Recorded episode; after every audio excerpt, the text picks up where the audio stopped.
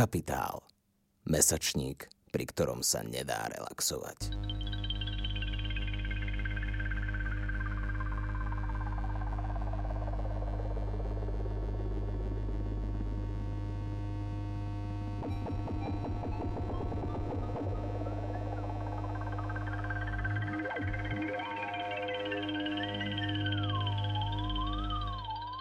Počúvate Capitalx, podcast angažovaného mesačníka Kapitál. Vo zvukovej verzii vám prinášame esej z aprílového čísla s názvom Stroskotanci na ostrove pozitívnej deviácie.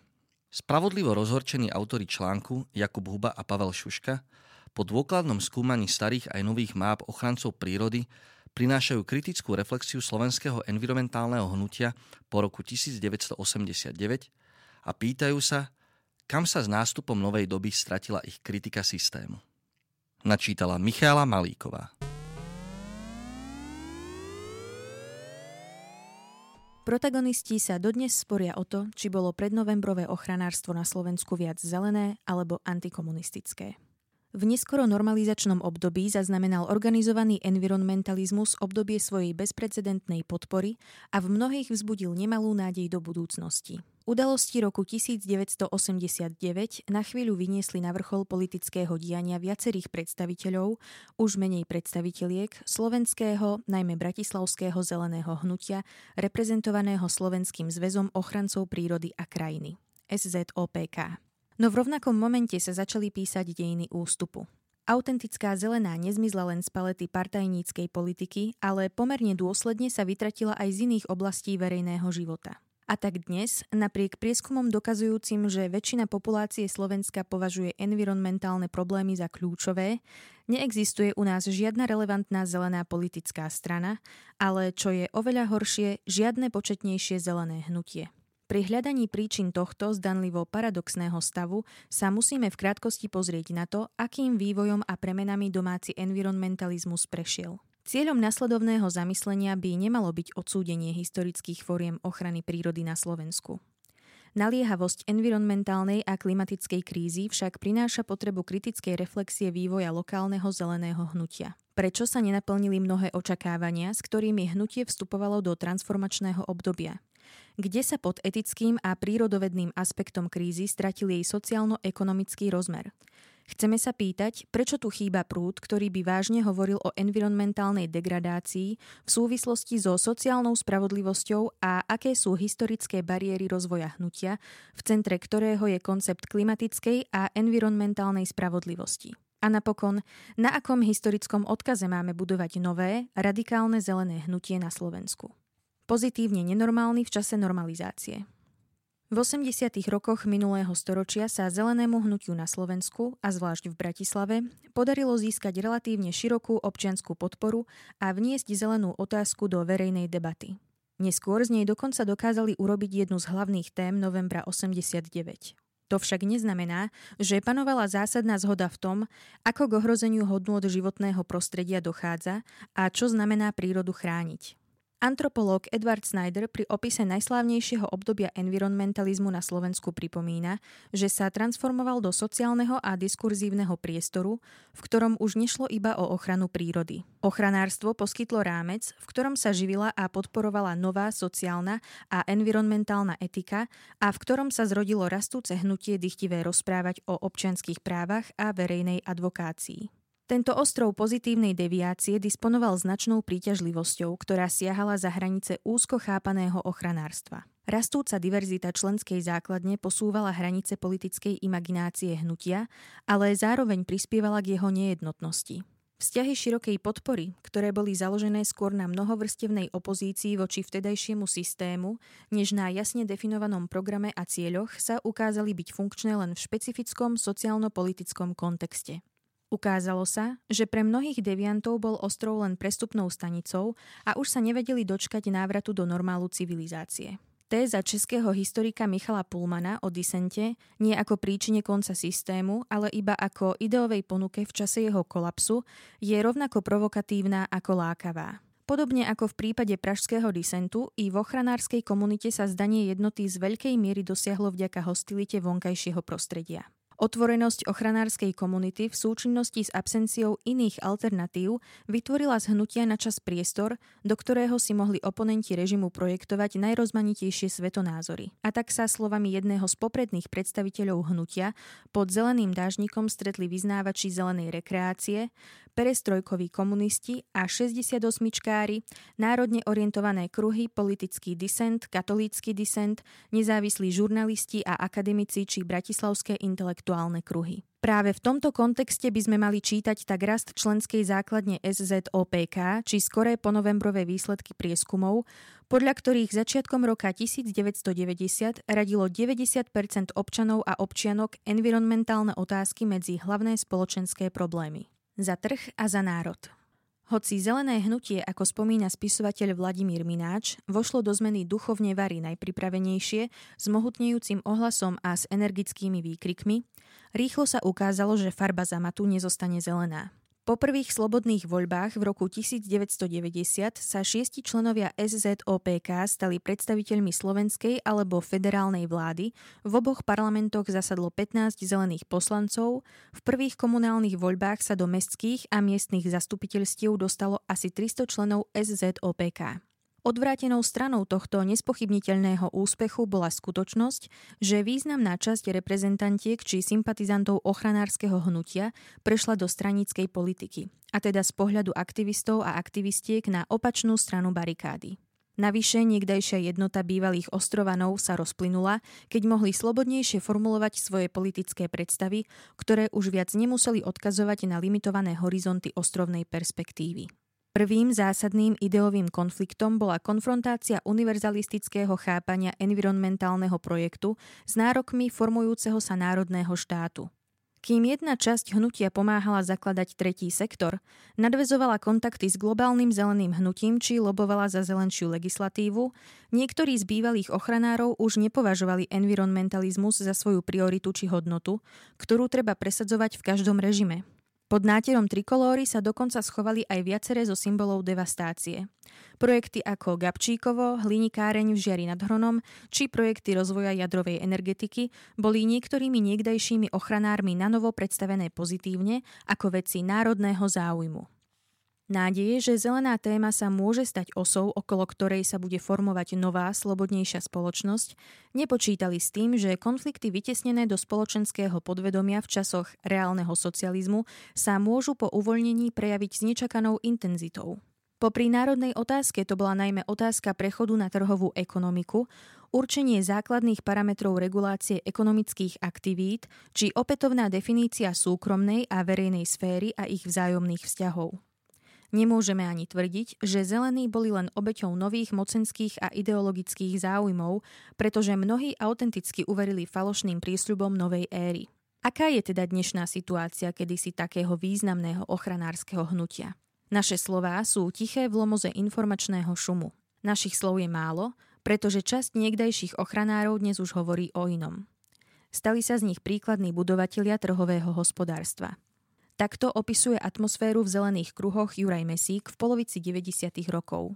Hnutie sa nedokázalo dôsledne a ako celok vymedziť voči nacionalizmu a neoliberalizmu, čo prispelo k jeho fragmentácii, ale hlavne na dlhé obdobie definovalo jeho politickú orientáciu. Vyvinul sa tak pomerne vzácny endemit voľnotržníka zeleného, pre ktorého sú voľný trh a voľná príroda záhadne prepojené a navzájom sa podporujúce princípy. Šírila sa predstava, podľa ktorej predchádzajúci režim nedokázal uspokojiť ľudské potreby, vrátane potreby kvalitného životného prostredia a preto uvoľnil miesto efektívnejšiemu systému. Pozitívna prognóza pracovala s dvomi hlavnými tézami. Prvou bola všeobecne uznávaná nadradenosť západného trhového modelu. Slovo kapitalizmus sa dlho nepoužívalo zameraného na ekonomický manažment a internalizáciu environmentálnych nákladov.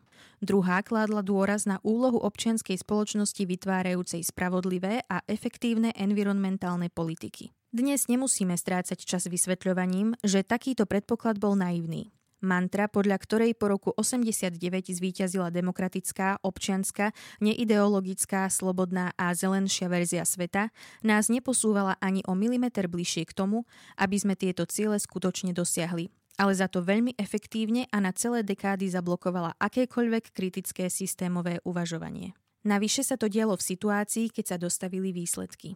Ekonomická transformácia, ktorej prvou obeťou bol domáci priemysel, priniesla v skutku zásadné zníženie znečistenia. Aj preto sa mohlo zdať, že neviditeľná ruka trhu dokáže vyriešiť aj zelené otázky. V skutočnosti kríza domáceho priemyslu len nešťastne postavila sociálne a environmentálne témy proti sebe. Ťažko sa dalo očakávať postindustriálne nadšenie z klesajúcej miery znečistenia v regiónoch, kde nezamestnanosť vystrelila na 30 Mestské ochranárstvo tak stratilo podporu ďalšej skupiny obyvateľstva, ktorá na vlastnej koži znášala negatívne efekty ekonomickej transformácie. Už podľa prieskumov z roku 1992 považovalo problémy životného prostredia za prioritné len 5% obyvateľov.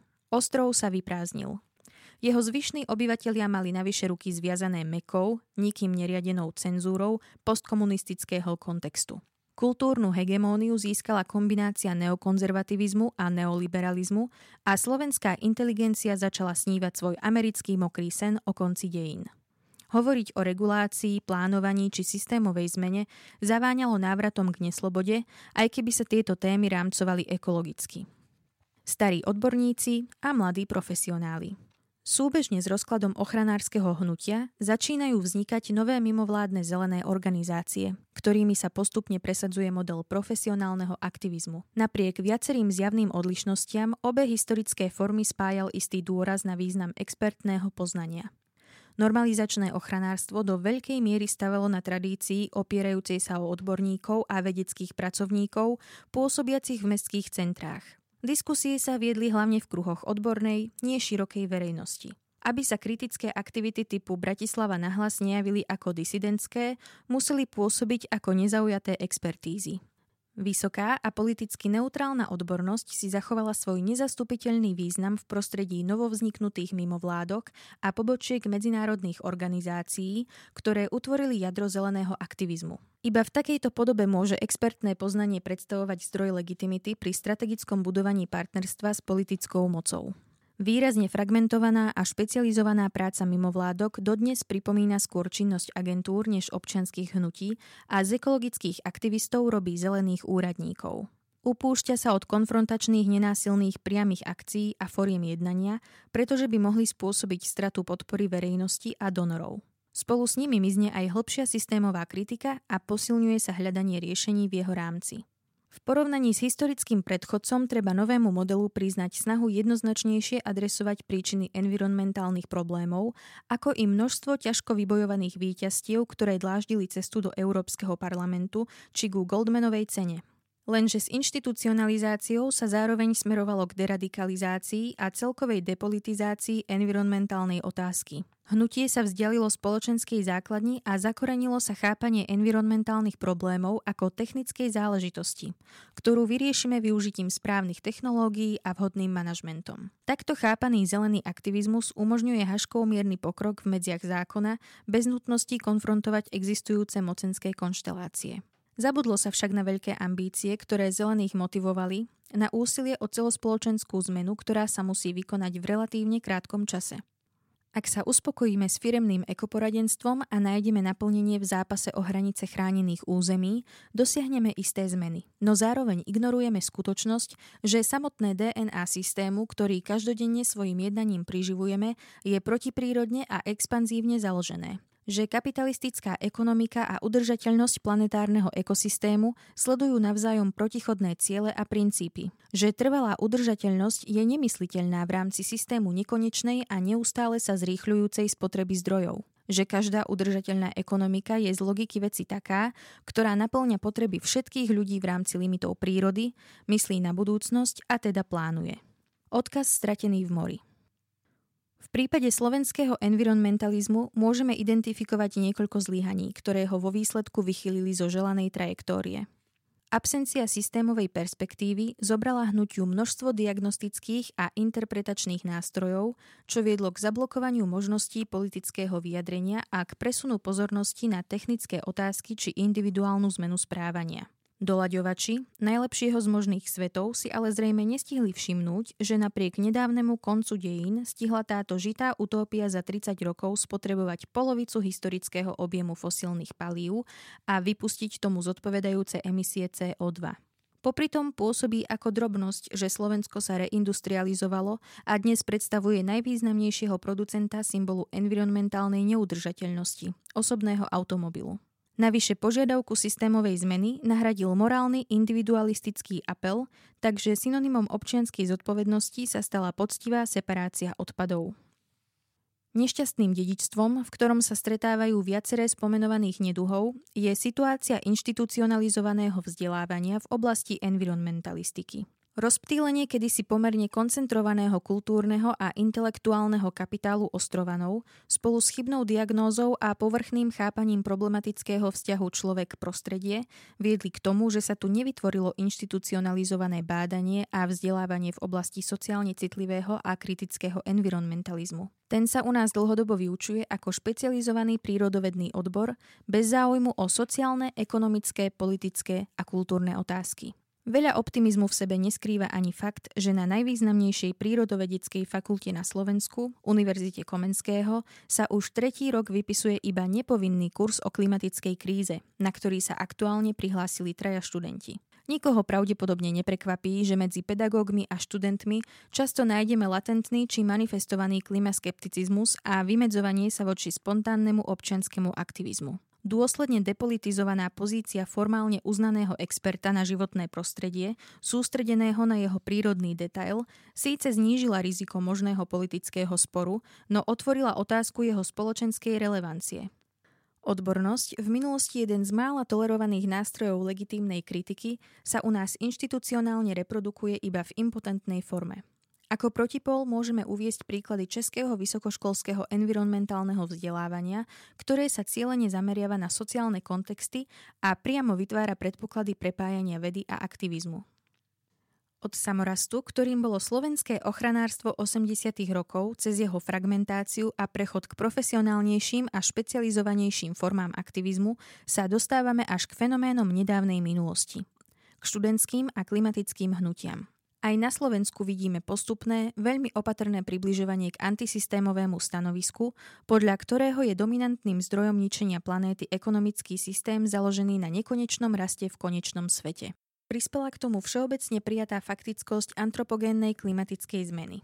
Stále častejšie sa prepájajú sociálne a environmentálne témy, možno práve preto, že nacionalistické, konzervatívne, ale aj liberálne sily sa ich snažia postaviť proti sebe. Bolo by dobré, keby sa častejšie začal skloňovať aj pojem klimatickej spravodlivosti, teda termín, ktorý odkazuje na princípy demokratickej zodpovednosti a participácie, ekologickej udržateľnosti a sociálnej spravodlivosti a schopnosti poskytovať riešenia klimatickej krízy v ich vzájomnej kombinácii. Takýto prístup poukazuje na príčiny sociálnej nespravodlivosti, environmentálnej deštrukcie a ekonomickej dominancie, vyrastajúce zo spoločenských základov logiky prorastového kapitalizmu. Klimatická spravodlivosť odmieta kapitalistické riešenie klimatickej krízy a poukazuje na nespravodlivé a pretrvávajúce vzorce ekoimperializmu a ekologického dlhu ako historického dedičstva. Pri hľadaní riešení je nevyhnutná citlivosť na vzťahy nerovnosti a s nimi spojenými geometriami moci a schopnosť rozpoznať, ako sa prelínajú so vzťahmi triedy, rasy, rodu,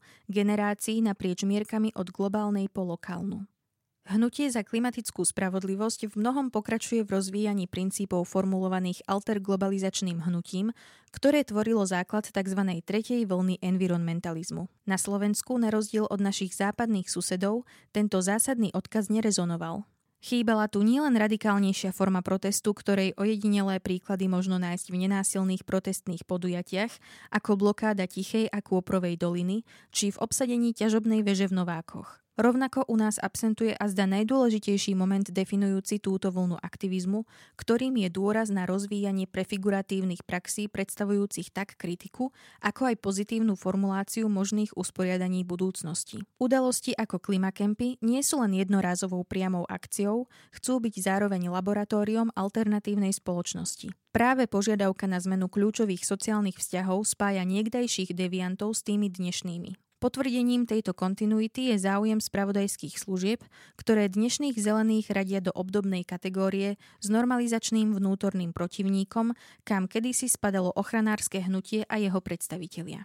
Spomedzi odkazov vo fľašiach, ktoré zapečatili pôvodní ostrovania, sú mnohé dodnes aktuálne. Napríklad dôraz na environmentálne hodnoty a etiku, opieranie sa o kritické poznanie a na ňom založenú odbornosť, kombinovanie lokálneho aktivizmu a legislatívnej zmeny.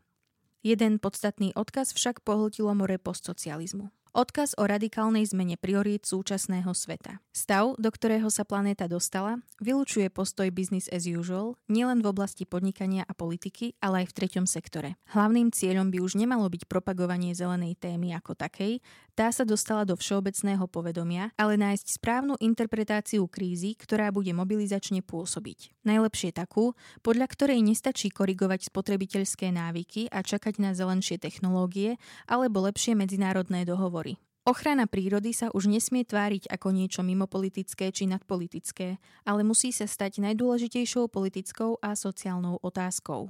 Každý, kto sa usiloval o radikálnu kritiku systému, normalizačného či kapitalistického, devastujúceho ekosystémy Zeme, kto veril, že sa dá založiť šťastný život aj na alternatívnych, prírodu nedevastujúcich základoch, je stroskotancom na ostrove pozitívnej deviácie. More, ktorého obklopuje dnes, už netvoria len odosobnené mechanizmy štátnej moci, hoci tie nikam nezmizli, ale predovšetkým ekonomika poháňaná imperatívom rastu, uprednostňujúca nekonečnú akumuláciu kapitálu pred potrebami ľudí a ekosystémov. Rovnako ako pred novembrom 89 nám nezostáva nič iné len z ostrovov vytvárať súostrovia či pevniny a z fragmentovaných ohnízk odporu autentické zelené hnutie s reálnym politickým vplyvom. Je vždy lákavé oddať sa izolovanému životu na ostrove, no nesmieme ani na okamih zabudnúť, že sme stroskotancami a musíme pozorne sledovať more. Pôvodní stroskotanci na ostrove pozitívnej deviácie na chvíľu zabudli analyzovať more. A tak sa ich ostrov potopil v prívale nacionalizmu, gíčového antikomunizmu, individualizmu a neoliberalizmu. Pred aktuálnymi ostrovanmi stojí neľahká úloha – zmeniť úplne všetko. Počúvali ste Capitalx, podcast angažovaného mesačníka Kapitál, ktorého vznik podporila Rosa Luxemburg Stiftung zo zastúpení v Českej republike a Fond na podporu umenia. Viac článkov nájdete na webovej stránke www.kapital.noviny.sk, kde nás môžete podporiť napríklad objednaním predplatného. Za čo vám vopred ďakujeme.